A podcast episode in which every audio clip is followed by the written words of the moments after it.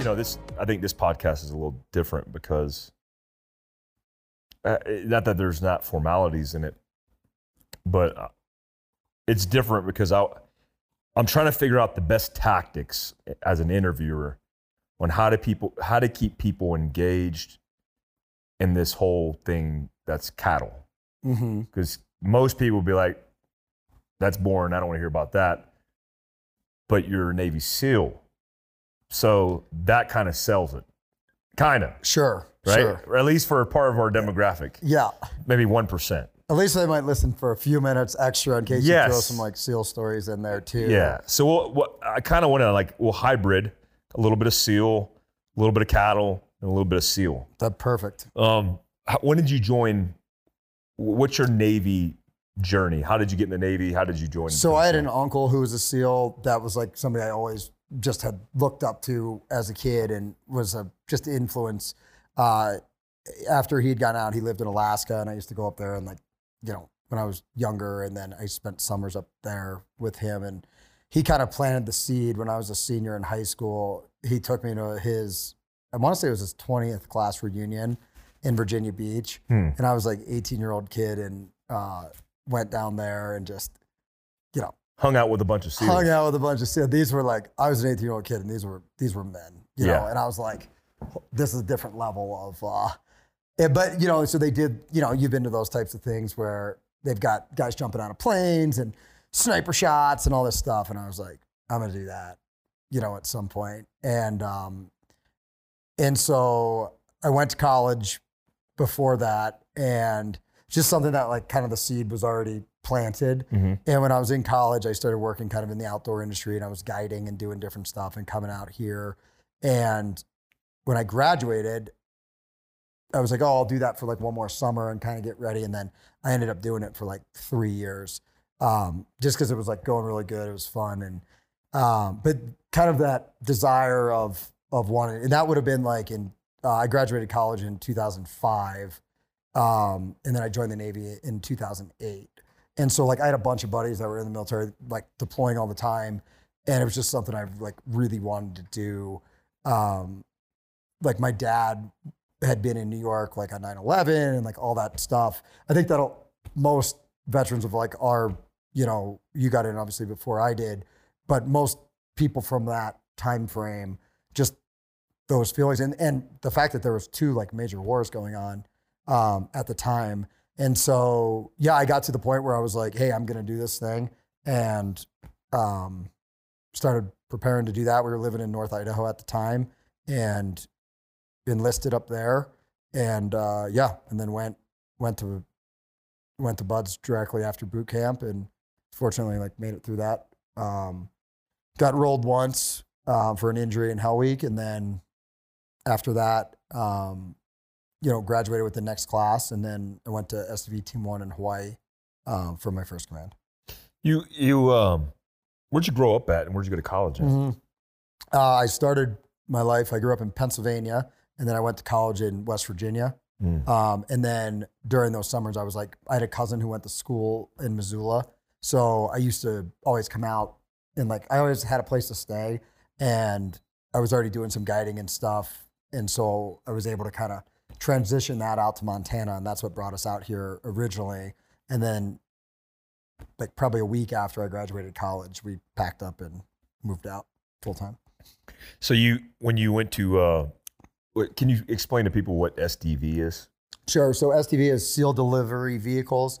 Um, affectionately, we refer to it as like the mini sub. Um, so it's a literally a mini submarine. It's a wet submersible that you can launch and recover from larger, you know, nuclear submarines and smaller um, craft. And being that it's a wet submersible, you're basically breathing off of some sort of breathing apparatus, but it's a flooded vehicle that is used for insert and sort of you know out of different places and um, super clandestine and basically one of those deals where you could you know you could launch from a regular submarine um, could go underwater in virginia and you wouldn't poke your head back out of the surface until you were basically on the beach of another country with zero detectability It makes me nauseous just thinking about that. That's Yeah. like, oh God. We live underwater. We deploy un- underwater like we're snorkels, like the cartoon snorkel. That's an old, that's Yeah. old thing. Well, that's Crazy. what it would be though. You would be in this like I mean the worst the worst situation would be you got to ride the sub someplace only then to launch into the mini sub. So you go for like when they shut the hatch to the next time your your little beans above uh above the water, you know, it could be it could be a long time. What's the longest trip you've done underwater and then deploying SDV and doing all that stuff? I did. Um, I didn't have any more, any nearly as long as some other people. There was people that were on there for months, and then they were they were doing different things. I've done it though, where I've started the day like on the sub and have done almost 14 hours wet, like on on some sort of scuba, because you you got to come off the the sub, and so the minute you actually come out of the, um, you basically lock out that thing floods up and then you're on some sort of breathing apparatus, whether it's connected to the submarine or to the mini sub or to some sort of personal apparatus. And 14 hours, constant breathing off an Breathing apparatus. underwater. Yep. Yep. I mean, some of that was sitting there waiting for them to launch it because, like, if something breaks and you're literally just sitting in the back of this thing, um, and there's nothing to do. Like, there's, there's, I can't get into like all like how they do the comms, but there's generally there's no voice comms because nobody wants to hear anybody else complaining from the back of the boat when they're driving. Like, where are we? We were supposed to be there hours ago. Um, and so there's no, there's no comms at all. It's So for hours, you're just hanging out- it's pitch black. You're by yourself, just with your own thoughts. Pitch black. Pit, it's as black. uh, You can't see anything. The goal is to sit as still as possible so that you don't get your buddies like next to you. Don't get like annoyed that you're over there like wiggling around. So especially as a new guy, like you're expected just to sit and you squeeze each other every so often to make sure that everybody's you know okay. And You can't tell jokes. You can't tell jokes. Dude can't make listen. fart noises. No, nothing. It's Oh. the worst platform, and you're stuck with yourself, alone, for hours. And like you will find out like just how weird you are when you're sitting there with nothing to do, trapped with your own thoughts, and like that's why I think I can't shut up is because I don't like to sit quietly by myself That's crazy. for any amount of time because Do you get those feelings? What is it called? That euphoric feeling, like uh, those pulls where it's like weightless. No, because you're. It's not very. It's not an enjoyable experience. Generally, you have s- like you'll have a pretty heavy weight belt on to keep your butt on the seat, so you're not like floating up. But if you lose your weight belt or something, you're literally like on. There's no way to control your buoyancy, so you're basically just like bobbing up and down. Oh, what position are, are you in? A seated position, like No, a car? You're in like a like a seated position, but like not the butt. oh, So you're basically sitting on some, like if, so you'd have guys and you basically would have somebody in the back of you and then somebody would basically sit like on their lap and that person was the only per- access to the door. So once you were in that thing and they would, sometimes there was no space in there. So the pilot would have to come and literally like shove you in and then shut the door. And so however you were in is how you were sitting for the next, there was no adjusting. There was no, um, you know, like if you're on land, right, and you start getting a little cold, what do you do? you get you get warm. You Turn on gotta the get a puff. Yeah, Yeah, pull your puff out, get your hat, you know, warm up. yeah. That thing, the minute you started getting cold, it was like, you better stand by because it's only going to get colder. And when they tell you in training, you'll be colder and more miserable outside of BUD/S than you will, uh, they were accurate. And if you made an SDV, you know, ride an evolution at BUD/S, I think you'd get a lot of quitters.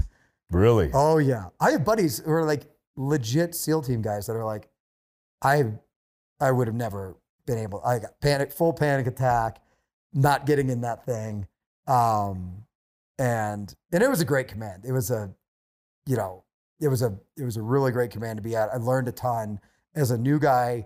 You know, it was a tough command to go to when just because the mission set was different when all your buddies are deploying into active combat zones, but the the the work that we did there was super rewarding. But also, I think it developed really good habits for future stuff because you had to be like super organized. You really had to go from like your own little nightmare to then getting out of that thing and mentally make the switch to like it's time to get to work. Oh God, because I forget. It's like that's your infiltration platform. Yep. It hasn't even began. You haven't even started. And you could be, I mean, you could be in that thing six, eight hours. So by the time you get out of it, you're already dehydrated. You know, you start adding different, different, um, like, you know, it's, it's not like you're sitting there snacking and you're not incredibly combat effective, but you also have to go from this like mental state of just absolute boredom and misery to, to now it's like time to lock it in and get to work. Uh, so I think it honestly develops really good operators because you have to just be super detail oriented and focused on kind of good good systems in that all your stuff had to be dry bagged. You know, if you're carrying certain equipment and that bag flooded out, I mean, it could ruin the whole op for everybody else. I mean, you're working a lot of the time, you know, in the dark, and you just had to be really systematic. And I think that carried over into other types of operations. And, and generally, you would see the, the folks that did really well there went on to have you know really good careers, whether it was within the that command or or beyond. I think all the guys I served with in the agency were SDV guys at some point. Um, I don't know their names because they're all called call signs. We didn't have real names. It's so weird. Um, it's interesting because now we're in a cabin in Montana and you're as far away from SDV as you could possibly be. Almost like you purposely and intentionally designed a life to get as far away from the water on a horse in the middle of a landlocked state. Yes, with no ocean around, No ocean. to spend any amount of time under uh, or on, which has I still like to go to the ocean occasionally, but like if you said to me right now, like you know, we should go scuba diving. She put a pond, like we should put an SDV craft yeah, no, pond, it would be good. do laps. Yeah, I don't think I'd be down to. Um, at this point, I've I've done enough uh, undersea time for for my. I've checked that box. I'm ready to. And there's only a handful of guys that you know, like Trevor was actually there at the same time I was, and um, there was great people there at the time that I was there, and I think just the reputation of guys that came out of that command. They used to actually not have a great reputation, and then I think over time it's actually gotten way better because more folks have been like exposed to that that never went because that's a it's a it's its own own team. Yeah. So if you didn't go to that team, you really wouldn't like if you don't have that qualification, they're not just going to pop you in there. But then more command started actually like coming through there, and people started realizing just how hard that that environment is to work out of. And and then I think we had some great leadership come in during the time that I was there, and I think those folks also started to to kind of relay back like, hey, there's some really good people that are coming out of this thing, and these guys are are good operators, and um, and I know some really really good guys that have you know come out of there and then went on to different JSOC commands or agency jobs or, um, but that foundation, I mean, if, that is a hard environment to be in just because you drop, you know, you drop the screwdriver and there's no, hey, we'll just go grab another one. You can't even tell anybody you dropped it. You know, Yeah, it's crazy. trying to communicate and, um, but yeah, it was. I was actually, like I said, when I first went there, I was a little like, probably wouldn't have been my first choice. And um, but when I left there, I was really, it was really valuable um, experience, and I definitely wouldn't have changed it looking back. But at the time, um, I, like I said, I, it would not have been my first. And there was guys who chose to go there, but I was not one of them. So what do you what do you do now? Like what's your what's your title, position, So duties, I'm, and responsibilities? Sure. Um, so I'm the president of Little Belt Cattle Company, which is a first generation uh, cattle ranch in central Montana. And we're here at the ranch now. And um, a good friend of mine and business partner and former SEAL um, had a, this idea around 2020.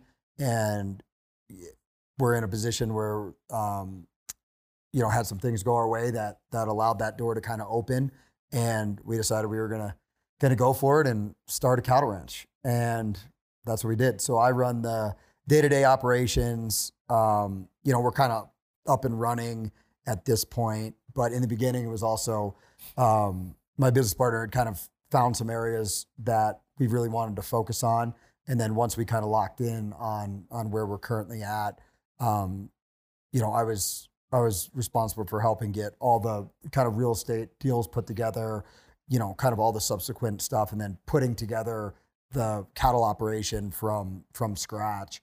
The first 350 cows that we had on site that first fall. I mean, I bought all those, branded every one of them myself. And at first, it was just Tim and I here, and we didn't entirely know what we were doing. and uh, we just got to it. And we've built that now into a you know a pretty decent sized operation. We're continuing to grow and we've built a number of businesses kind of like off of of the foundation of the ranch. And so yeah, so I kind of run the we've got a, a couple of employees now that that do different things and kind of run different you know, from our farming operations to our cattle operations, and then I kind of oversee all of that stuff, and then any of the other businesses that are related to directly to the foundation of the ranch.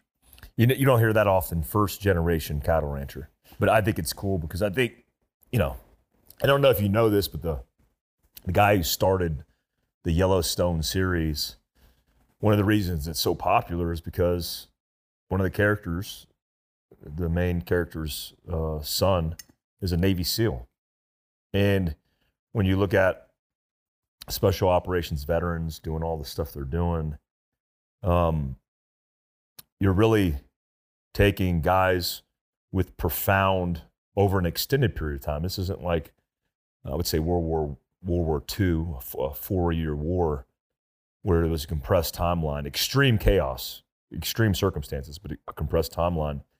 You got guys who've served a decade in the global war on terror. a lot of lessons learned, a lot of analytical processing of information, planning, contingency mindsets, uh, where they're not just planning for everything to go right, and very adaptable, very resilient people coming into industries like cattle ranching, like survival and tactical, and changing the way, pioneering the way that things are done. And it's like I can imagine, based on the the morning we spent on horses, talking about the business and everything that you've done, I imagine you've been shaking some trees around here, and and eh, good, bad, or indifferent. It's definitely different for a lot of people, especially coming from a legacy tradition that's an American tradition, which is cattle ranching. So one of the purposes of educating you guys, as I'm talking about this with Greg, is to give you guys perspective on what it takes to ranch in America, run cattle, and then how that right now could be a profound issue for our country moving forward if we don't have the right resilient diversification and plans in place, or even people in place that are doing it right. Because if we just keep to the same patterns, same recipe, it could be a recipe for disaster, um, and we could fail uh, whether it's supply chain, recession, or compounding things. What does it take to be a cattle rancher in America? I mean, as a first generation cattle rancher, and you coming into this, what does it take to, to run day to day? Yeah. And, and I think, again, like to your point, you know, I think COVID, that time frame, really highlighted some of the cracks in the food system that we all it's an incredible system though it's a system i think a lot of americans have begun to take for granted and I know like friends of mine that, you know, live in different urban areas all across the country were really terrified. And they were like, I can't go down to the grocery store and get food. And and I think you're seeing that now in, in, a variety of things. I mean, baby formula, baby, all, all these yeah. different, and you know, like I was making a joke at the time, but I was being serious. Like, if you didn't worry about how you wiped your ass and you had a freezer full of meat, you weren't too worried about it, right? Mm. But if you couldn't go and get that and you couldn't get it from a system that has been almost 100% reliable for a very long time, and I think it's almost developed like a lot of complacency mm. in folks because for sure it's like, hey, I go down there, I get it, and and there's not a lot of thought put into well, what if there was a disruption in that system? And we started really looking at this. Uh, I, I've been a lifelong hunter, and we we knew other ranchers and things, and you know, if you could, if you could access food from them and high quality food for your family and for your community, I mean, that's kind of where we like came up with the just the idea for it, but we really started looking at this food system and and saying like where is this going in the future? And who are going to be the people that are ultimately doing that and frankly i see it almost as a matter of national security because if you can control your own food system and you're not importing tons of food from other countries you really your ability to sustain and survive is huge and so i'd say you know for cattle ranching from an operational perspective definitely changes throughout. There's kind of a cycle to it that's based on a number of things. So right now we're kind of in the the cycle of we run what we call like cow calf pairs, so cows that have calves, and then kind of the next age class up from that, which you would call a yearling. And you know, right now basically we are moving those cattle through moving them from kind of our, our spring program into the summer, which primarily is getting them on the right pastures at the right time for the right amount of time to where they're meeting all of their nutritional values and growing and ultimately kind of working through that life cycle of the season for the, that cow and for those animals. And those, just like humans, those nutritional values and things change. Um, and it's also kind of working with potential problems. Like for us, we run like a pretty specific genetics program with our herds of cattle. So we don't want neighbors' bulls coming in because that, frankly, is like a disruption to our business. And, there's a number of issues with it. So even where those cattle are in relation to other people, and you know, so those daily operations is really, it's just like the military in that you develop a good plan and you start executing that plan. But you also have to recognize when like the tide is kind of turned against you or is shifting, and you have to make corrections to the plan. And this spring, just from weather and a number of you know just circumstances outside of our control have shifted that and it's one of those things it's just like the military like you sit there and you make these like detailed plan down to the you know the sandbox and you're and then the minute you step off and something doesn't go your way and all of a sudden you're reorganized now that plan is not bad because you have the plan, you know how to flex within it. But that is like very conducive to this business in that things change and they change quickly. And you're also dealing with live animals. Mm. And it's not one of those things where you can go like, oh, we have a problem and they're getting into this toxic plant that is poisonous. Well, we'll take care of it next week because they'll die on you.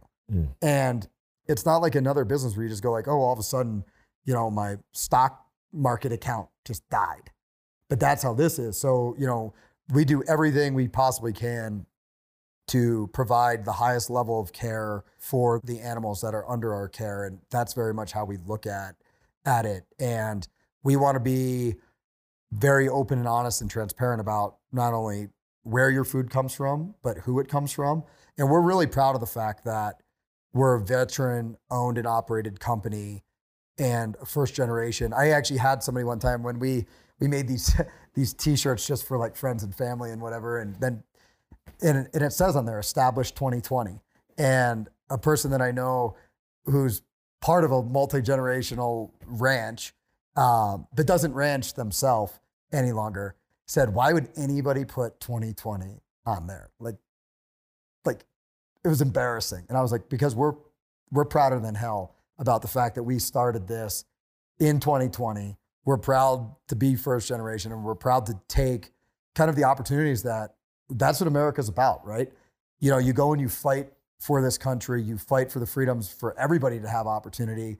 And you're building your own opportunity. And then you build your own opportunity, right? And when you get out all that hard work that you put in to feel like you're getting some of that benefit back and from the guys that are still doing it, um, you know, and and and a big thing for me with this whole thing was also, you know, for friends that don't have those opportunities anymore because they didn't make it back. Mm-hmm. And are you doing things that are like making the world a better place, right? Are you doing things that those buddies would walk in the door and go, "This is cool," or how would how cool would it be to take them out and show them where they don't have that time anymore? And so you know, as Tim and I were looking at these different businesses that I think we're attracted to, it's it's those things that really do add added value mm. beyond yourself and like back into the community and kind of for like the the greater good. And that's something for us that has been really rewarding. And like, it took some time to kind of refine that purpose. You know how, like, when you got out, you know, it takes, it's not an easy problem. Like, Yeah. when you got out, how many years were you in before you got out? Uh, 20 total. 20. So, yeah, 18 active and then two years in the reserve. Yeah. But like when you get out, I mean, that transit, I totally wrote off how I thought I was going to be. I was like, oh, I've done this, I've done that. This is going to be like the easiest thing ever. And it wasn't. It's hard. It was super hard. Like, I- I mean, what was your transition like? Well, I mean, it's like, I mean, getting out. Uh, luckily, I had the CIA, so I transitioned into that job.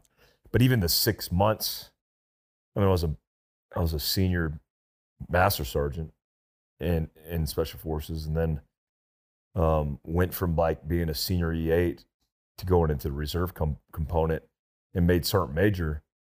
But I was living in an apartment on an air mattress because I was waiting for six months. I was like, I don't have a job. Sure. And then the, finally the CIA picked me up. And in that six month period of having nothing, I was like, I might as well be a private in the 82nd Airborne Division. Yep.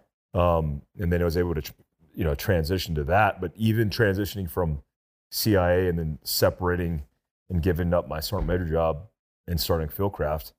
it's Do you like, feel like that was like really your transition point when you left the CIA? Because it's pretty similar. Yeah, for sure. Same type of guy, same job. Yeah. Did you have that moment though of like, what am I going to do now? Oh yeah. Well, I, even starting Fieldcraft from the ground up, I was in Pakistan at the time with the agency, and came back. I was like, oh, "I'll start this thing," and we had talked about on the horses. A lot of people think because they were an operator or oh, I was a sniper, I was a spe- special forces sergeant major. That's a big deal. In the civilian world, nobody gives a shit. It, it will get you a couple likes. Yep. It'll get it'll get you a little bit of amplification in what you're saying, but at the end of the day, you're starting from zero. Yeah. I tell people it'll get you on like it'll get your resume on on the on the stack Yeah, and maybe on, on the side of the stack that you wouldn't have been on otherwise. yeah, But there's still the point where those people get beyond that pre- like it gets you to the stack, but then you got to go in there and perform. yeah, And then it's hard because you've done all these like really incredible things and you've done them at this like super high level. And people, I think they do appreciate it, but then they like, then it becomes like in business, well, how does this ultimately kind of affect my bottom line? And you Mhm. can be the greatest operator in the world, but if you're working at a tech company, your ability to shoot bad guys, you know, better than anybody else probably doesn't apply anymore. doesn't. And- yeah, and I think it's hard. I think a lot of people don't realize how challenging it is when you come from that.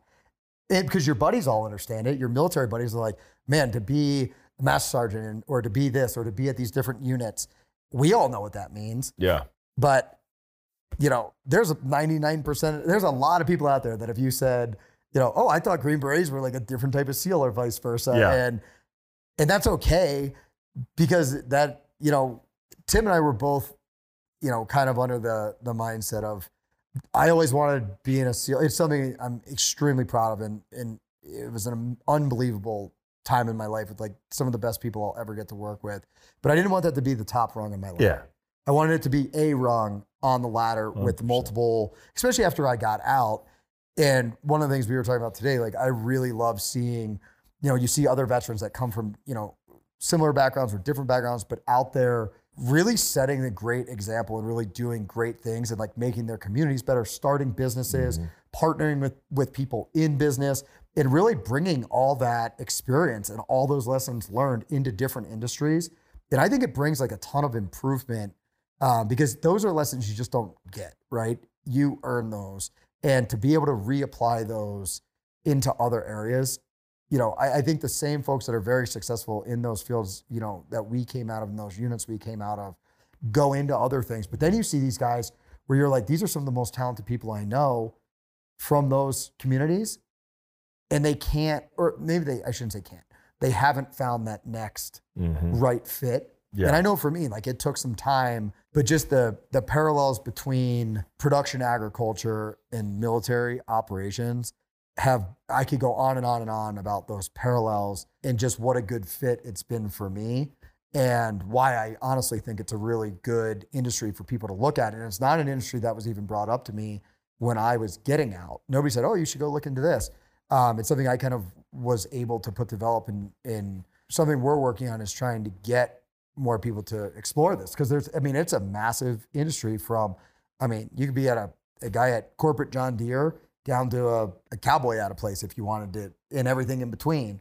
And I think it's it's just the people. There's just a lot of parallels there that you know I see on a daily basis, and is something that has helped us.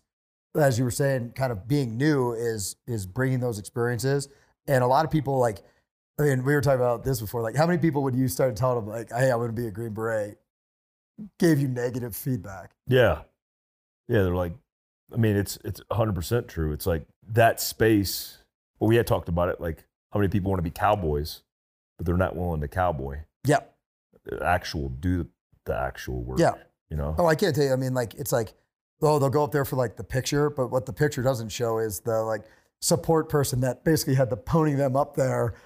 But meanwhile, they're sitting there like they're doing it, and it's similar to the military and similar to the special operations. I mean, there's plenty of people that think they want to do that job or they want to go to the bar and, and tell people that that's what they do or whatever. But when it comes down to actually doing it, and the first time you got to go and do that job for real, they don't want anything to do with it. And then you Mhm. have people, and I feel like this is how I was a little bit like, I really wanted to be a SEAL because I wanted to do that job at that level. Mhm. I wanted to be that's the kind of soldier I really wanted to be. Those are like, you know, but I was more focused on doing the job than I was on just making it through a selection course. yeah. And I think it's just funny because you see people and then they go like, "Well, I didn't know we were gonna ride that much," and you're like, "Well, yeah, that's how we get around."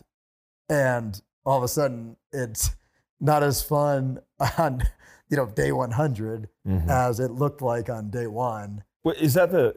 Do you think that's a? Well, I think culturally it's a problem. I mean, I, I experienced personally that problem where people around me and people from my past they want the yard pony. They want to make the perception to the world seem like that's what they do for real. It's like like you said, the guy, the guy wearing the beret. Like you want to wear the beret, but do you want to earn and do that job professionally? Yep. So it's like out here, if you're just using horses, which you explained to me, which I think is fascinating, we'll talk about that in a bit, but running the cattle and you're just using that horse to to corral and to wrangle and to do all the things, all the work. Like that's 12 hours a day, seven days a week. Do you want to do that? And most people who come into it are like, yeah, I want to do this. And they take the pictures for the gram, Yeah. they do all the things, but they're not willing to commit to it. And I experience it in entrepreneurship because people are like, I want to be as successful as you. Okay, do you, do you want to not have a life personally? Because Yep. that's what I, I don't have that. Yep. And do you want to grind every day? Because I don't have days off. Like Yep. I, I work every single day. And do you want to do that for seven years? Because I've been doing it for seven years. Like, come see me in seven years. Yep. And then have that conversation with me. And most people, they want the temporary perception, but they don't want to actually do the hard work. No, and you're absolutely right. And same thing with this, you know, with, and you know, it's like when you're starting a business, you're like truly the point of, you know, continuity or consistency that has to do it. And it doesn't matter what day it, and that's why actually, again, like parallels to the military here, you know, something has to get done and you go, oh yeah, I wanted to, you know, go do this with my kids or I wanted to do this on this morning. I mean, Father's Day, we had to go out and move, you know, a pile of cattle because they needed to be moved. The pasture they were in, they basically the feed was getting close to you know where it needed to be grazed to, and there's no hey we'll just do it on Wednesday or whatever the case may be. But a lot of people, you know, they think they want to do that. It's it's very similar to selection type courses where there's a lot of people who think they want to do it and then they get there and they go, oh this this is every day. This is you know th- to be successful doesn't mean you get to do it for two years and then go, well, I'll take a little bit of a break. It's doing it for seven years. It's doing it for, t- and it's doing it until you get it to where you want it to be. And then I think you're right. A lot- of people want to say, oh, I want to do that uh, up until they start doing it and realize that's hard. Yeah, it's tough. Yep. one of the things uh, I enjoy, like I've enjoyed courtesy of my position in the job that I'm doing, which is providing the education and kind of people's understanding of this kind of stuff. is the whole process of cattle ranching from the beginning to where it's on your plate. Can you describe what that process is and your segment of the process, but also beyond? Sure, absolutely. So, generally in cattle ranching, I would almost call it kind of a phased industry. And at each phase line, somebody's kind of passing the ball to somebody else. And so, uh, on the most basic level, you have a herd of cows, and those cows get exposed to bulls at a certain time of year, which sets you up for when your calving is going to be, which is when those cows are going to basically have calves. And generally, you want to keep that somewhere between like 45 and 60 days. And for us, we shift that more into the springtime, kind of like the same way elk and bison and, and wild animals, the time frames that they have. So we have actually moved our calving and, and we start that process about April 15th. And then you basically are there throughout that whole process of all those cows giving birth, which that can be a very busy time of year because you know there's complications there's times where you know you might have like an orphan calf for some reason and there's all sorts of things that you're doing on a daily basis to to keep those cattle healthy and i mean for us this year we had a big snowstorm come in right when we started calving and my wife my family we have like a camper you know that we camp out of and stuff and we have nothing out on the the range where we were calving and so I drove the, the camper out there, and that's what we worked out of for a week. But we would have calves in the shower, like not with the water on, obviously, but they'd be in towels. And we had multiple calves sleeping in the camper overnight when it's negative 20 to keep them warm. And you're giving them bottles. You're coming out, you're trying to get them like back with their mom because there's a time frame there where they basically are like, oh, I don't have a baby anymore. And so there's a lot of work that can go into that. And then you basically raise, you know, those calves up until a, certain usually it's kind of a weight based, but it's a time based thing. That would take you kind of into the fall. And then those calves would either get sold or they would go to what would be called a backgrounding yard. And it's basically taking those calves, the best way I could describe it is kind of through puberty. It's like a pretty awkward time in their life. They're coming off the mom and then they're going, um, they're learning how to live on their own, right? So, so no more, you know, no more milk from mom. Now it's grass and water. And they're basically learning how to do that both outside as well as in a feed yard.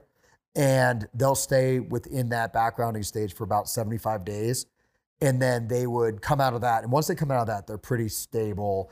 You know, that's about the time frame where you'd, you'd start kind of calling those a yearling. And, and then as a yearling, those steers would generally continue to whether they went back to like a grass feed situation before they went to another feed yard to be finished and then they would go into a processing plant and transition from you know livestock to beef or dead stock if you want to call it that um, the heifer calves the female calves could follow the same path as those steers would or that's what you would use to replace animals that leave your herd or to build and grow your herd um, moving forward and so those you kind of have some options there on on how you best utilize those.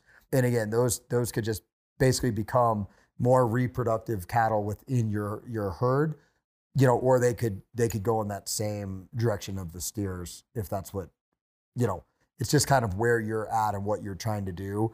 Most operations, I would say, you traditionally would hear like, "Hey, we're a cow calf operation, we're a yearling operation, we're a feedlot that does backgrounding. We're a feedlot that does finishing.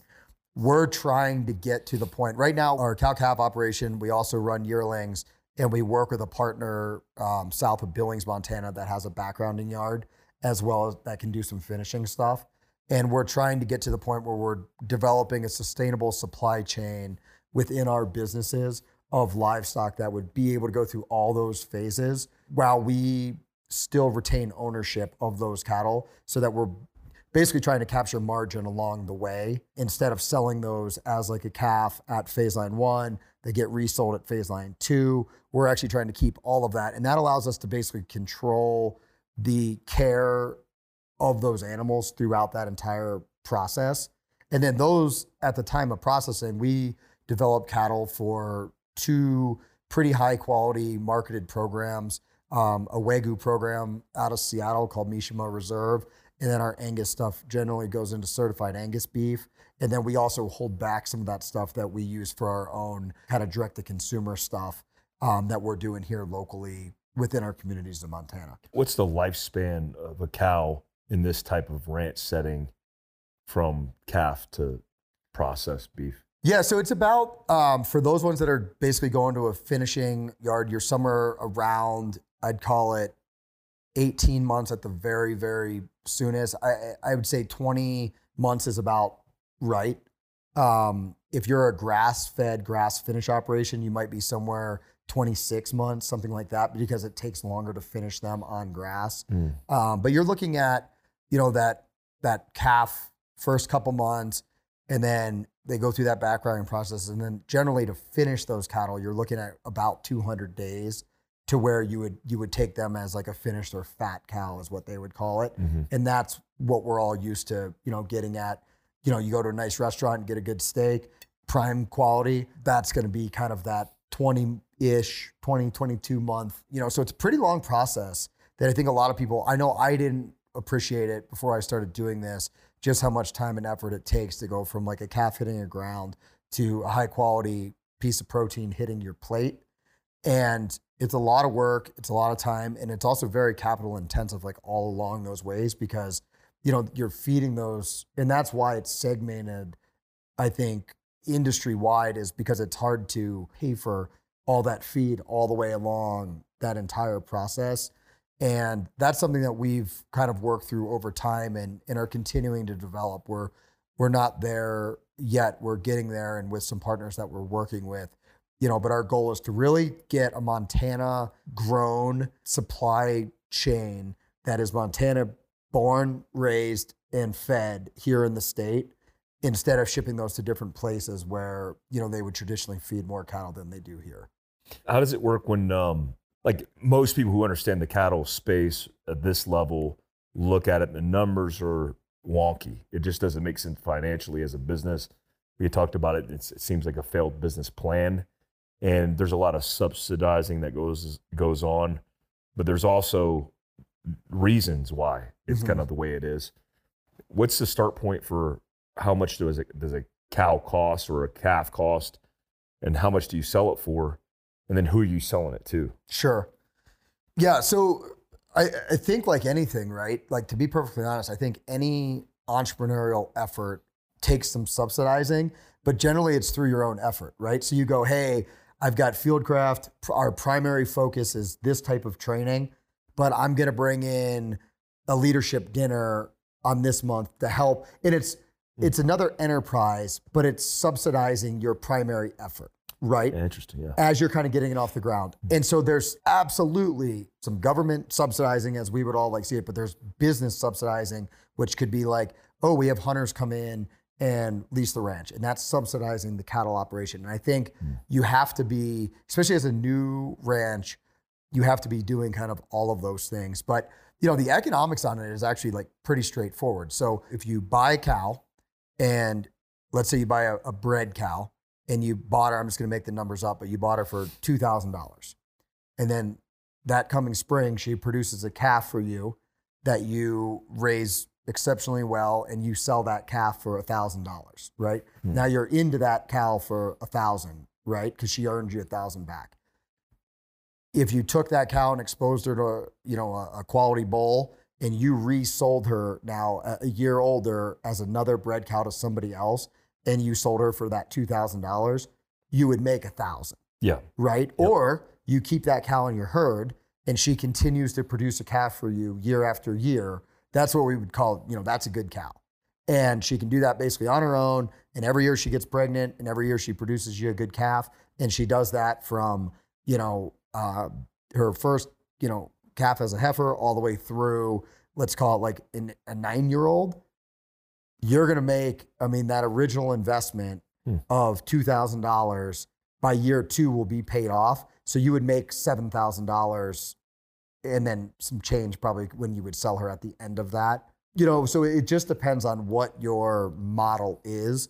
But there's a number of ways, as I was, you know, kind of explaining, primarily in ranching, there's two ways that you can increase your profitability, and that is through increasing your your volume, your total number of cattle, which generally means you have to increase the acreage that you would run those cattle on. What'd you say? is 22 acres of. Yeah, for us, it's about uh, just it's a, yeah about 22 acres per one cow annually is is what we're doing here, and we're trying to improve those numbers through good grazing practices to get more volume of forage on the same. So you either have to have more acres or more forage, mm. right? Because that's the only way to increase your number of cattle, mm-hmm. or you have to increase what we would call turnover, which how quickly can I get you know calves on the ground and those calves sold and shipped out, or how quickly can I bring in another age group of cattle and maybe run those for a short period of time? Mm. But you have to be turning and burning, you know. Those are the only ways where you can say, "Hey, on this particular ranch of this size, how do I, you know, you almost could do the math and say, I can run this many cattle. They're going to probably average this much at sale time. I'm going to have this much into them, and I can do some pretty close projections to kind of what our, you know, our, our revenues would look like. Uh, now things can come into that that can disrupt it. I don't want to hear a bunch of comments of people saying, "Oh, you, you know, this." is-" Like, yes, there's droughts and there's variables, yeah. things and whatever. But in a standard year, like if you said, "Hey, over the last 20 years, this is what the weather does. This is the size of the ranch. You've done your planning accurately." You can you can't just say like, "Hey, I've got X amount of acres. I'm going to put 10,000 cattle on that." You'll run out of feed. You'll run out of water. You know, there's all these different things that go into that plan, and the goal obviously then is to maximize what like that resource can do without abusing that resource because for us like if you were to go in there and abuse that grass resource you wouldn't get that that volume and you would actually you'd start to have to decrease hmm. and destock your numbers which would negatively affect your revenue so what we're trying to do is using you know different regenerative ranching and grazing practices is actually improve the soil quality which increases the volume of forage available, which allows me to put more cattle on the same acres. So I could go from one cow to 22 acres to one cow to 18 acres. Well, now I can run more cattle, right? Because I've got access ground or, or feed, and that is going to positively affect my revenue overall for that enterprise. And we would look at it as like different age classes of cattle or different turnover um, would be like different enterprises within the ranch. And I think that helps us kind of risk mitigate to a certain point because we're not reliant solely as like we only do this. Some of those things help offset a little bit. So hey, these calves didn't do so well, but these ones, it's like if you own 10 apartments and one of them's vacant because of turnover all the time. If you only owned one, that vacancy is going to crush you. But if you own 10, it helps absorb some of those those gains and losses. And so when we built the ranch and kind of the operations of how we were going to, you know, kind of do business, we tried to diversify our enterprises within those cattle markets, if you will. And then what we do is ultimately we take those cattle and we'll sell those into those marketed programs that that I mentioned, or we'll hold back any cattle that we personally are going to go to an independent processor, have them process for us, and then that is meat that we would basically distribute on our own back into the community. Hmm. You have, um, I mean, there's obviously a lot of variables that you could do with a cattle operation. What is the difference between what we're looking at in your setup, which is grass fed beef, prime, choice, and then what people would, I think, loosely call factory farming? Sure. because there's a lot of different ways that factory farming is looked at. It's like I've seen people call factory farming like they look at a process center and they go, "That's factory farming. That, that- that's just a processor." Those cows actually might be grass fed, Yeah. but they're just being processed through the the machine. Sure. So we actually do grass fed, grain finished. So we still finish. I, I personally, for our like customer base, I feel like that is what what most people, you know, want. Where we have super high quality, choice prime, prime plus. The grass fed market, I think, is, is very good and very strong. And there are people who really like that. Um, but there's also a lot of people that eat grass fed, 100% grass fed, grass finished. And so for us, it's a it's a wider demographic customer base being a grass fed, grain finished. But what we basically try to do is those cattle will be out on open range for a good portion of their life. Now they have to learn how to come in and feed. Ultimately, they almost kind of have like the the choice. There's like feed bunks that have the grain that basically is part of that finishing process, but they're also eating natural grasses and things. And I think you're right when you see like what people would call like farming or the the ranching that I think gets kind of the negative, just gets painted with a very negative brush. Ultimately, though, is part of the food system that we all like rely on. And finishing yards and these things, I mean, they're they're a key phase and component of the overall process that we all enjoy within, you know, beef production. And so is that part of factory farming, or is that because there's the finishing process is how long? the finishing process is about 200 days. So they could be Oh, in a feed Jesus. Yeah, they could be in a feed yard where like they're in the bunk space, they come in and they're going and they're eating that. It's I think, crushing grain. I think people are like when they think like factory farming too, they think of like these massive like chicken dens and there's Yeah. chickens everywhere and hogs and all these things. Beef cattle's a little bit different because they generally need more space to you know throughout their like time that they're they're growing. And I think in beef cattle you see you know some of the some of the more negative news or the stories or or basically what like kind of how they're trying to paint the entire industry, which I don't think is accurate at all. But like these fake meats and these different things have done a really good job marketing. But what they don't tell you is like there couldn't be more processed, you know, Garbage. garbage. You couldn't eat worse. And and it uses more fuel, more water. It actually is worse. It's worse for the environment. They've done endless studies. There's a really great book. It's called It's Not the Cow, It's the How. And they talk all about how cattle and other, you know, ruminoid animals grazing grasses, it, it, truly through photosynthesis pulls carbon out of the atmosphere Yeah. that fake meat production is putting and if you've ever worked with a nutritionist before they tell you to avoid processed foods right Yeah. you couldn't have more highly processed garbage than that and it's bad for the environment but they've done a great job marketing that and all these people are like oh these cattle are the the problem when in actuality part of the solution is the fact that they're taking something human beings can't eat grass they're eating it and turning it into high quality protein and that grass is regrowing and pulling carbon out of the atmosphere to do that. That carbon is getting dropped in the soil, and that soil is in is becoming more. You know, that healthy soil with with that carbon in it is what is actually driving like the, you know, it's basically what makes plant life stand up straight, and it's literally using it up Hmm. versus putting it into the atmosphere. Now, when you go and till and do all these different things, it can disrupt that soil process. And that's why a lot of the regenerative stuff, there's a whole thing around carbon capture. And if there's ever a way to like basically monetize that, which there probably will be in the future. However, it is proven scientifically that to offset climate change, whether you believe in it or not, there is carbon in the atmosphere. The only way to basically pull that carbon out in large scale is through plant regrowth, which when you have grasslands that are getting grazed and regrown, it actually is doing that at more volume than even just like a tree that's growing once Mhm. because you can do it over and over. It's like mowing your lawn, right? You cut it, it grows back. You cut it, it grows back. Mm. We basically are using the cattle as the mowing mechanism.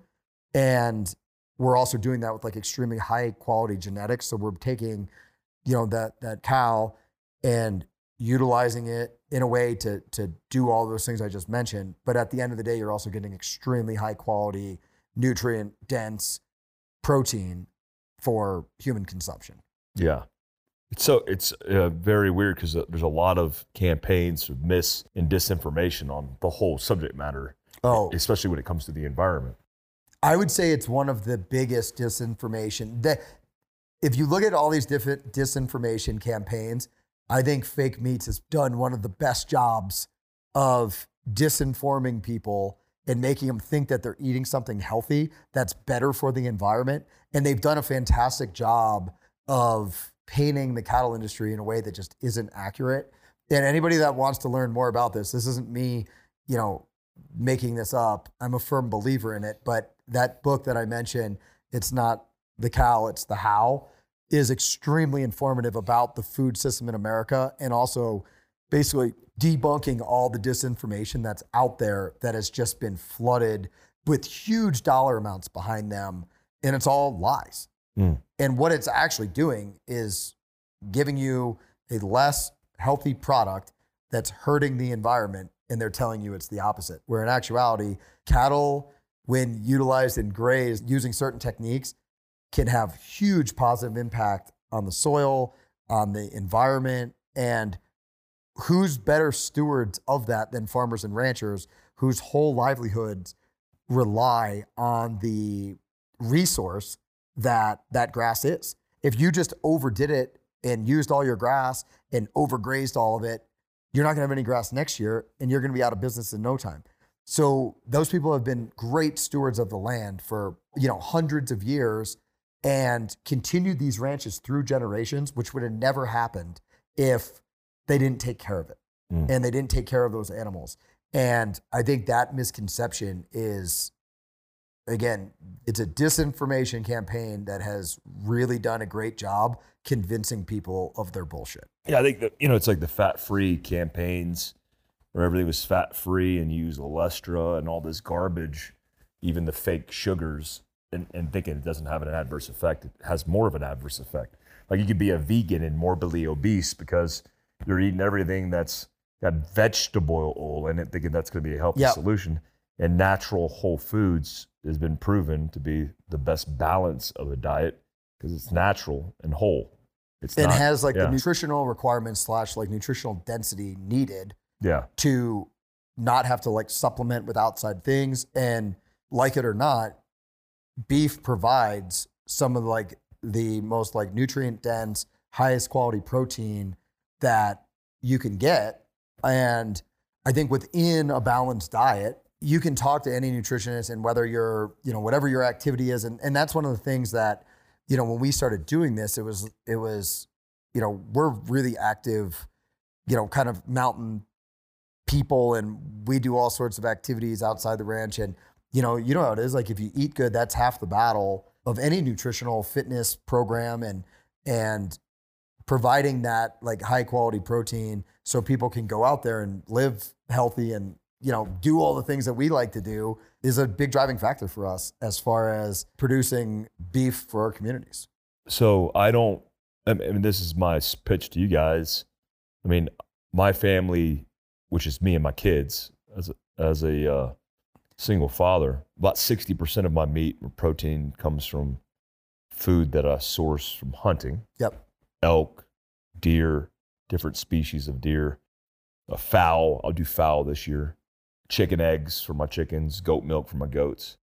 And then I'm using Little Belt Cattle Co., Colorado Craft, and Ballerina. which he's a super good guy yeah, he's, he's, a on the list. super good guy Yeah, um, and then Ballerina Farms, which Yep. is my local guys, because that meat subsidy and having a personal relationship with the people who tend that meat source and understanding its complexity, but it's very simple to understand, is like I want to know what I'm putting in my kids' bodies from that it that it existed on the earth, was healthy, eating grass from Montana, and then it's on my plate. And that's easy to attain for most people, but most people want the convenience. sure I mean, if you live in an apartment complex or a condo and you think it's outside of the norm, you can literally go on your website. Yeah. Or if you're in Montana, um, we've got different things where our, our products are in and, and that's getting bigger. But like I jokingly, because I'm a big hunter myself, and you know, we eat a lot of a lot of elk and different game and stuff, and, and this hasn't replaced that for us. But there is times where like a big juicy beef steak is pretty darn good. Yeah. Oh, yeah. But we, I was joking. and I was saying, you know, we want to be the cattle company for everybody with tag soup. So if you mm-hmm. come to Montana and you're like, hey, I've got this archery tag, and oh man, I'm going home with nothing. You can still go home with some high quality protein from people that you can look at all our stuff and feel like you you like you said you know where you have some connection to your food and mm. that's why i think right when you go and pull an elk steak out of the freezer from an elk that you killed you remember who you were with and you remember exactly what happened and the pack out and all these things and there's a connection to that animal i'm not saying everybody would have that same connection but you would have a connection to us and we have that connection to these animals that ultimately are in our care and we do everything possible you know, there's a number of things we do to to make sure that those, you know, kind of quality points are being met. And we also care deeply for these animals. And I think that's another misconception about farming and ranching is that ultimately because it's going into, you know, food production that for some reason the the people involved in these industries don't care where in actuality they care like deeply, deeply about it. And, you know, I think people are getting back to wanting to have some sort of connection like they used to where, oh, I go to the local market and I get the eggs from from this person. I get Mike gets has the milk and Greg's got this. And I think that's a neat thing. And it's definitely happening here in Montana where people see all these ranches and stuff and, and different things and they they want to know more about it. And mm. one thing we've tried to do is be very transparent about what we do and why we do it. And we really don't think we know anything. Um, we're just trying our best to, you know, as we learn and build and grow. But if somebody has a question of like, oh, why do you do that? Or like, what's the thought there? I mean, we're happy to talk about it. And like, I love these conversations because I think it's really helpful for consumers to get to you know kind of learn more about the industry and really learn more about what it takes to put good quality healthy food on your plate for your family and also have resources that you could reach out to and say hey i had a question about this and have people that are open and honest about what they're doing and give you an answer what's the uh the detriment of the current existence of ranches and farming from your experience thus far like where does things start falling apart? I mean, I'm assuming there's a lot of errors that you see, but if you see the trends of recession, food shortage supplies, mm-hmm. you know, my buddy Tim Kennedy sent me some things the other day of all the records of all the chicken fires and sure. all these animals getting decimated. Where do things start getting slippery? Well, I mean, I think you start seeing it on production agriculture side, just the inputs of doing business. I mean, I know everybody feels it when they go to fill up their vehicle to get back and forth to work or, or whatnot. Or you, but you know, when you have farmers and ranchers that rely on on fuel to basically put and process, you know, to to actually harvest food, I mean, just those inputs alone, when that stuff starts going up, the inputs to harvest those products don't always stay on track. And even like this winter, I mean, our feed prices to continue to feed cattle went up almost 40%. And that's and you're eating that cost, not the pretty government. much. I yeah. mean, because and there's some um, you you you see some rises, but even those rises that you're seeing right now at the supermarket, those aren't because producers are get, making all this money. And but when you start getting into those fuel costs, when you start getting into droughts, when you start getting into farmers not producing as much feed, not only for human consumption but animal consumption as well, it's a slippery slope in that. How does that process? How does that system that we all rely on? stay running. And where I think it really becomes a slippery slope is that you have farmers and ranchers that can't afford to have a bad year. They're they're on the cusp. The margins are yeah. are they are like just trying to get to the next year. And you you add drought into that, you add bad luck into that, you add some bad management decisions into that, and all of a sudden you're right there and you can't afford to put diesel in your tractor. You can't afford to buy that feed. You don't have great options. It's destock, which is basically you're you're you're saying I'm not going to have the volume, so my revenue is going to be negatively impacted, and then they, those cattle have to be replaced at some point.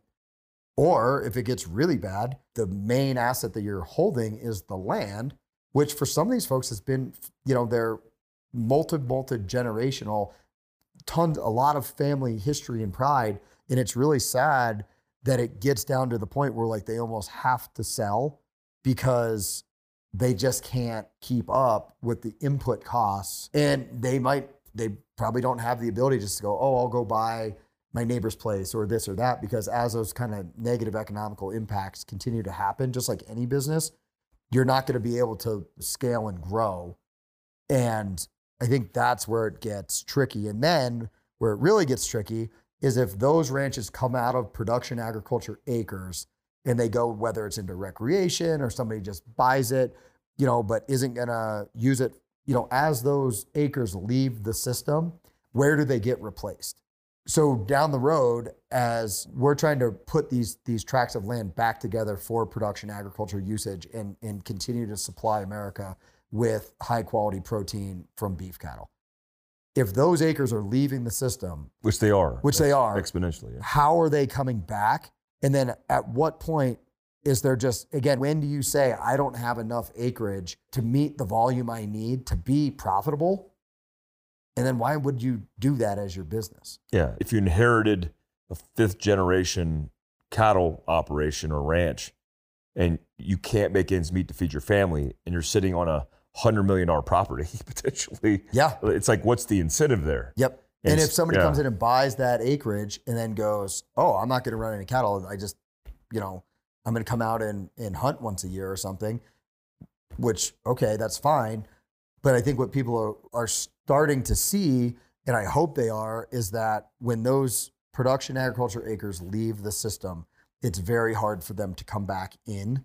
And as these ranches become like fractionalized and smaller and smaller, and you lose these large tracts of grazing lands because those animals are, are systematically moved through that to where it's they're meeting you know the highest quality of like nutritional value that they need as well as developing that resource for future use Yeah. Keeping it healthy. correct What, And- what's the, what does it look like when it falls apart though? What is, what is where are we getting to? Does it just continue to? Because if you see the numbers, I, I saw a scale last night. It was like it's getting lower and lower and lower. I, I think you have less and less people that want to do this type of work.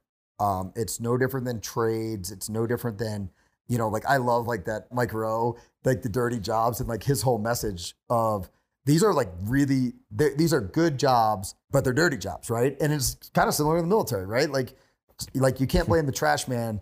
Um, you can't complain when the trash man smells like trash, right? Like somebody's got to take out the trash.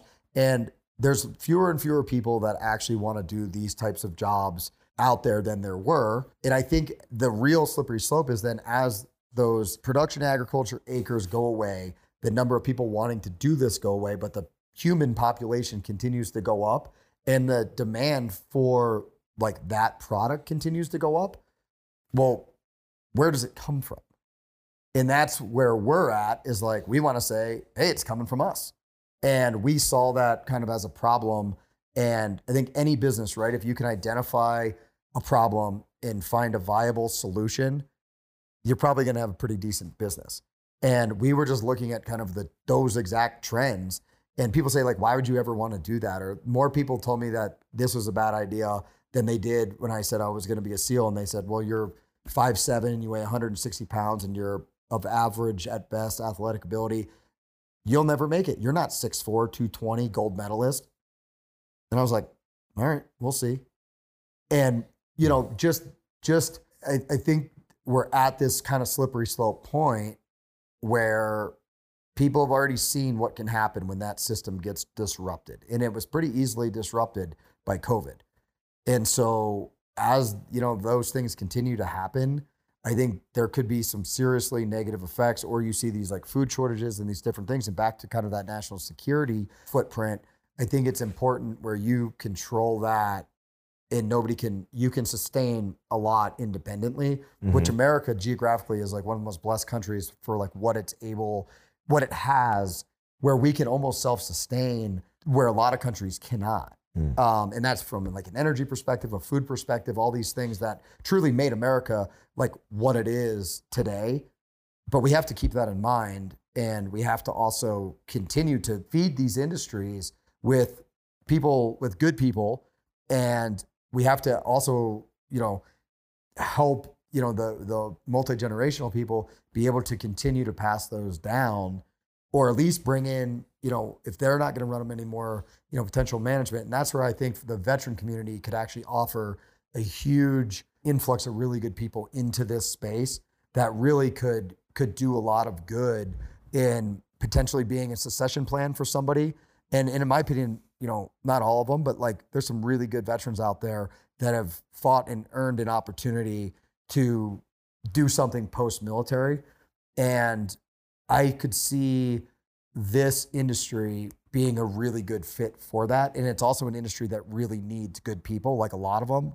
And, you know, it's something that we've kind of worked at with trying to do our best job of, of saying like, hey, if we can do it, you can do it. And also trying to kind of extend the table to other veterans and help them get a start to at least, uh, you know, my goal with it would be they either say, I never want to do this again, which I'd rather hear them say that than go to college for four years to then go work at a ranch and determine it's not for them and waste all that time and money, or say, hey, this is really great.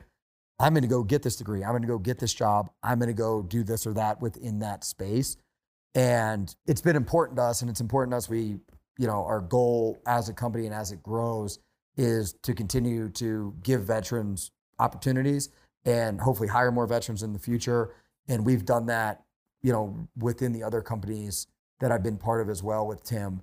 And, you know, I think it's one of those things that when you see those right fits or and other people are are having success in those, you you want to share that and you mm-hmm. want to share the fact that like, hey, there could be some great opportunities here. I just wish there was a. I've looked into it when I got out of the military. I was looking for ways to finance my own little farming or Sure. ranching opportunity. There's not many. I No, mean, it's difficult. I mean, it's really hard, and the government makes it hard. I just feel like I wouldn't say all veterans because all veterans, a lot of veterans suck, sure. but there's a lot of good soft veterans out there that I think, if given the opportunity financially to do something like that, would put their nose to the grindstone and do really well and excel. Kind of like you've had an opportunity here, and it seems like it's in good hands. But we need more of that because the, the obvious argument here is if we don't do it, then who's who's going to do it? And if we're not paying attention to it, then what are we doing? We're just going to let it hit tracer burnout, and then we're not going to have any of the supplies at all. Yeah, We'll, we'll be eating those damn Beyond Burgers, which It- are disgusting. Yeah, I won't be. Yeah, I we'll won't keep be either. hunting, you know. Yeah. Uh, but I, but I think even looking at like some of these ranches and stuff, where you know maybe there's not a great family succession plan, and and maybe there's an opportunity there where you go, well, how do you start? How do you fund something where the barrier of entry part of it is the the capital investment to start something is you know if one of if one of these places wasn't in your family, it's hard to to do that. But I actually could see it, it wouldn't surprise me if in the future for the right person where you you almost work a succession plan with somebody who goes hey i'm at a point of retirement i don't have somebody that this is going to go to and you know i could see where potentially like you know a veteran who is is interested in learning does like a turnover over a certain amount of time with that person learns the ropes and then also incrementally buys them out as they go so it's kind of a win-win Gets equity. Correct. You know, where you almost providing a, like a retirement and and that's a little bit like again, but I could see where I could see that happening. Um That's my plan. Business partners. But, yeah, but that's the the face of ranching is changing in that where you used to have the owner operator model, you know, that gets passed down generation to generation is is shifting, I would say, to more there's a lot more of I would just call it like whether it's an investment approach or a business approach where you have a, a an owner who necessarily isn't the operator.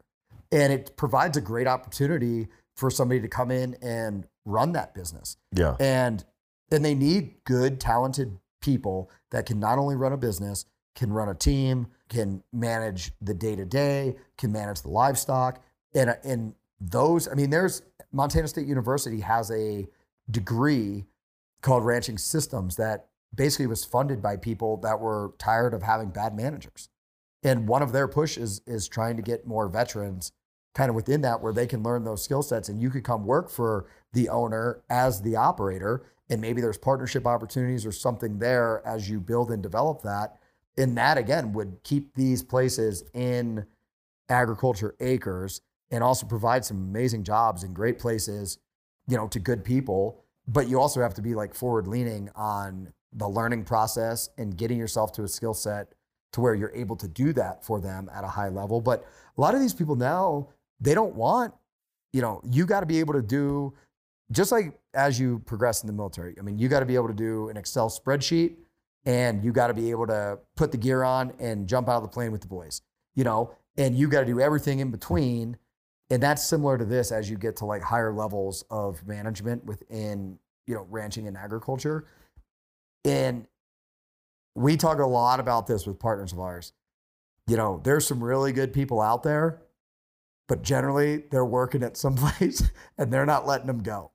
And I, I also think there's a lot of blue sky within this space to be those really good people for some of these outfits that, you know, whether they have a lot of turnover or they need really strong leaders to come in. You can learn these skills just like you can learn any other skill, but you can also use that military experience to add some structure to some of those things and also provide that like business acumen that it takes to be successful you know and and develop the skills that you need to be successful actually like working livestock I got, I, mean, I have laborers who make T-shirts for me that have bachelor's degrees. Yeah. You know what I mean? Who get paid really damn well. yeah And you're like those days of like getting guys where you're like, oh, I'm just going to work on the ranch for 10 years. And it's, it's a pipe dream. And, you know, it is also like we talked about it before. If partners or financiers or the people who are buying the, the land want operators, it's like operators who did it for real operating in the military yep and then they want to run this space, this business, this land, you, you, need to get good people and be willing to invest in them. Yep. And I, I think all of this is my homework for my own setup because I, I want to do it. And I want my family, especially my kids, to be raised. I mean, they're raised, you know, my, my baby girl is feeding goats at one years old. Sure. She was on a horse when she was two. Uh, but I want them to grow up in that family business. But me and you are very far detached from the finance and the capital that would be required to own a place like this.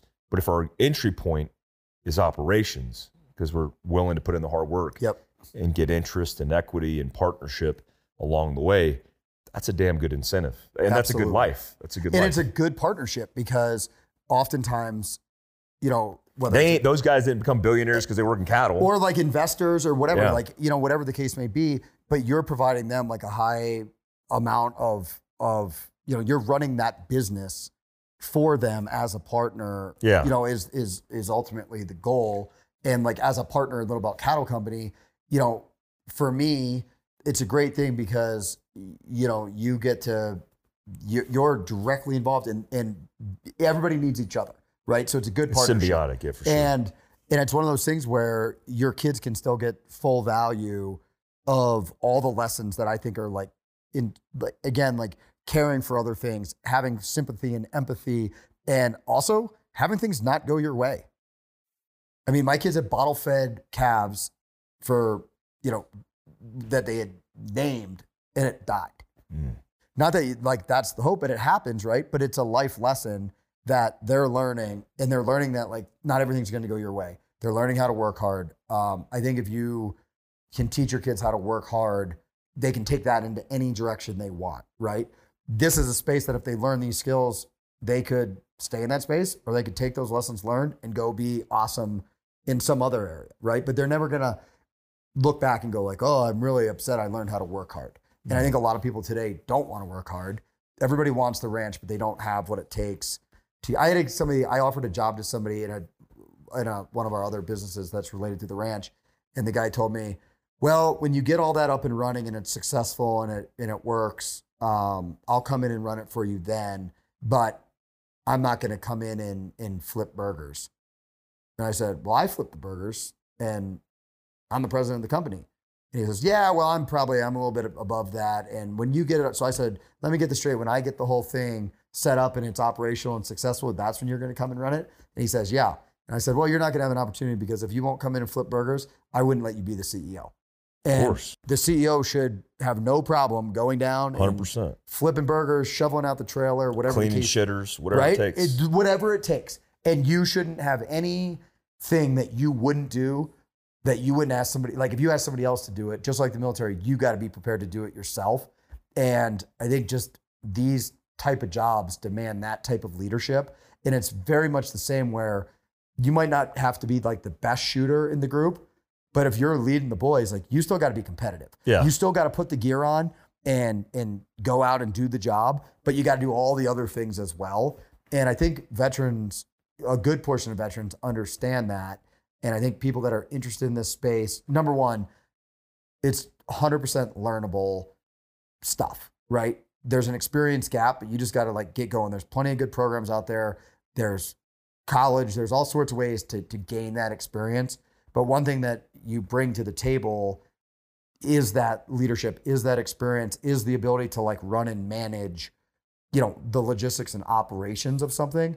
And as you continue to build and grow that skill set, you become extremely valuable because a lot of people might have the other skill set, but not the management side of the house. And there's a lot of people now with that shifting ownership demographic moving away from your family owned and operated to investment group or high net worth individual or partnerships Hmm. coming in. Um, I mean, you can look at all these people. I mean, there's plenty of them that you know are out buying those types of places. And right now, with the way the economy is, hard assets is a pretty great investment. But once you have it, now what? Hmm. And that's where I think you know once you gain some experience and you can fill that role and answer that question and turn these things into like really great businesses that also support the food system in America. And and that's not just for veterans. That's for anybody that wants to get started within this space. Like we were talking about before, you have to have, and I've talked about this before, the, you know, kind of the new guy attitude of, hey, I'm brand new. That doesn't mean I'm not capable. That means I just don't have the experience yet, but I want to learn it. And if you show up and work hard, you're honest, and you ask for help and you improve your skill set, you'd be amazed how many people are out there to help you. But if you show up with like a huge ego, you think you know everything, and you tell everybody how great you are, and then you're not, you're probably going to have a hard time. Mm. You know, but I think there's a tremendous amount. Of, You just described a Navy SEAL. well, you. I mean, I mean, there's a few of them out there that uh, you know. Navy SEALs are, aren't always known for their humility. you know? They're good hair, yes, but their humility, no. Um, you know, but it's just an interesting space just because I think, again, it meets the same positive or the same requirements that a lot of veterans are like looking for in their next thing. There's a lot of that within a space that also really needs good people into it Yeah. and because eventually it's just going to cycle out so like back to that tipping point like at some point if you don't have new people coming in like where are those people going to where's where's that sustainability come from Hmm. on the human side um and that's something we've been trying to do is just kind of talk about the fact that we are brand new to this as a first generation ranch we hope to be a multi-generation ranch um, is our goal uh, we hope that if our kids want to continue to do this that they have the opportunity. And if they don't, they take the lessons learned and they go out in the world and do great things. And we just continue to build and grow and scale and see where we can take this thing. I feel like there should be a stipulation for the kids and first generation cattle ranching. Like three generations, you'll be locked into a contract. You can't do anything else That's right. but provide support for the Americans.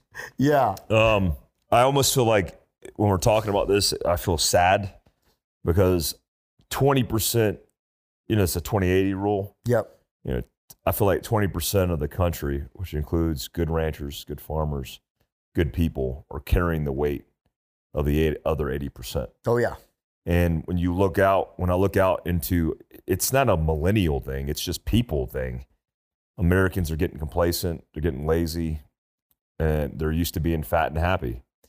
And we're in a situation where if the 20% of good people don't stand up, maintain these the integrity of their jobs, their ranching uh, establishments, their farming, um, we're just going to fall apart as a nation. So, I mean, it's like it's very easy to see how these core foundational and fundamental businesses are literally the fabric that is holding this shit together. Mm-hmm. And it's it's disappointing, but it's also like the reality. And you know, you you look at you know these major metropolitan areas where all these kids are leeching off the system Mm-hmm. which includes the government, but it's the taxpayers' dollars as you're out here ranching America's food. And uh, it's just a sad state of affairs because you know we're not raising babies to get motivated about come out coming out here and running cattle and and maintaining the integrity of the nation. Mm-hmm. We're raising them to be little leeches and and and think that they they could outsource all their independence, including their security, their financial stability, all to the government because they'll get the check in the mail. Mm-hmm. And so you got like a very dense socialist community of people that are getting used to that. And then in the outskirts, the 20 percenters are out there busting their ass, living a lifestyle of independence, which is the, the best attribute of it. Mm-hmm. And it's kind of sad to see. What do you think? How do you think it all unfolds? Kind of closing out the podcast. I don't know. I mean, I think one thing I love about this community um, of people is that they're extremely resilient. Mm. Um, they've all been through harder times, droughts, the ups and downs. I mean, you could look at, you know, from the 70s to the 80s and these families who have like really buckled, you know, they've, they're resilient and they're positive.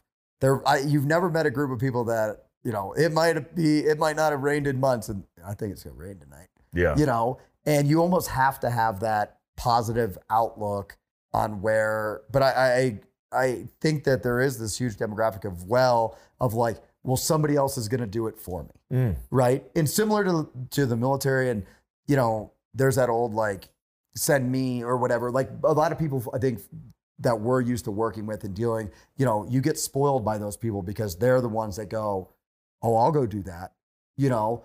And a lot of people go well if they're doing it i'm not doing it. Where i i hope and i'm positive that as multi-generational family owned and operated traditional you know farms and ranches are have those kids that come back and continue to do it that people appreciate that and that eh, you know at some point you know they're able to find success within those businesses. I hope that they welcome new people in and help them as well because you know without our partnership and with the the mentors and partners that have helped me if they didn't provide me the ability to call them up and ask a quick question or the you know just the the help me get that experience in a shorter time period we wouldn't be anywhere. And i feel like as part of that partnership we return the favor because there's things that that i have experienced in that they maybe don't. And they'll call me and say oh hey i'm dealing with this whatever personnel issue or something what would you guys do about that oh i do this oh okay cool so I think at some point, though, the country is going to have to wake up and start to focus on the things that are truly important. And for a long time, I think there's been a lot of distractions that have gotten eh, somehow they've become the the focus. Mm. And Hmm. I, I think people need to wake up from not only like a security perspective where you know everybody likes to think in america that there's no bad guys out there right? The, the, the bad guys are somewhere else. And that complacency will get you in trouble. Mhm. and the thought of like somebody else is going to do the dirty work when it when it needs done is not everybody's cut out for that and i get it. But that feeling of like eh it's okay if not not okay for my kids but perfectly okay for your kids Mhm. and I think even politically, I mean, you start to see this shift away from, you know, I love seeing the guys that have have served in the military or done different things and been successful in business go into those areas. But the attitude of like, well, I'll send your kids or I'll send you, but not for me. Mm. I think people have kind of lost that where there was a time in American history, you know, you come back from World War II, you were the guy starting businesses. You these veterans were staples in their communities. These were not Politicians. yeah, these people Presidents. weren't victims. These were people that came back, you know, after years and they just they used those experiences to do great things. And I think everybody, right? Like you and I could have sat here for the entire time and we could have talked about negative experiences, losing friends, you know, all sorts of stuff and depressed everybody and ourselves. And we could have said, well, because of all that, you know, I'm not, do- I'm not doing shit. I'm going to sit here and I'm not doing nothing. Or you can say, hey, I'm going to use all those experiences, maybe that those guys don't get anymore. Or you take those things and you go, hey, I'm using this as like the thing that's pushing me forward.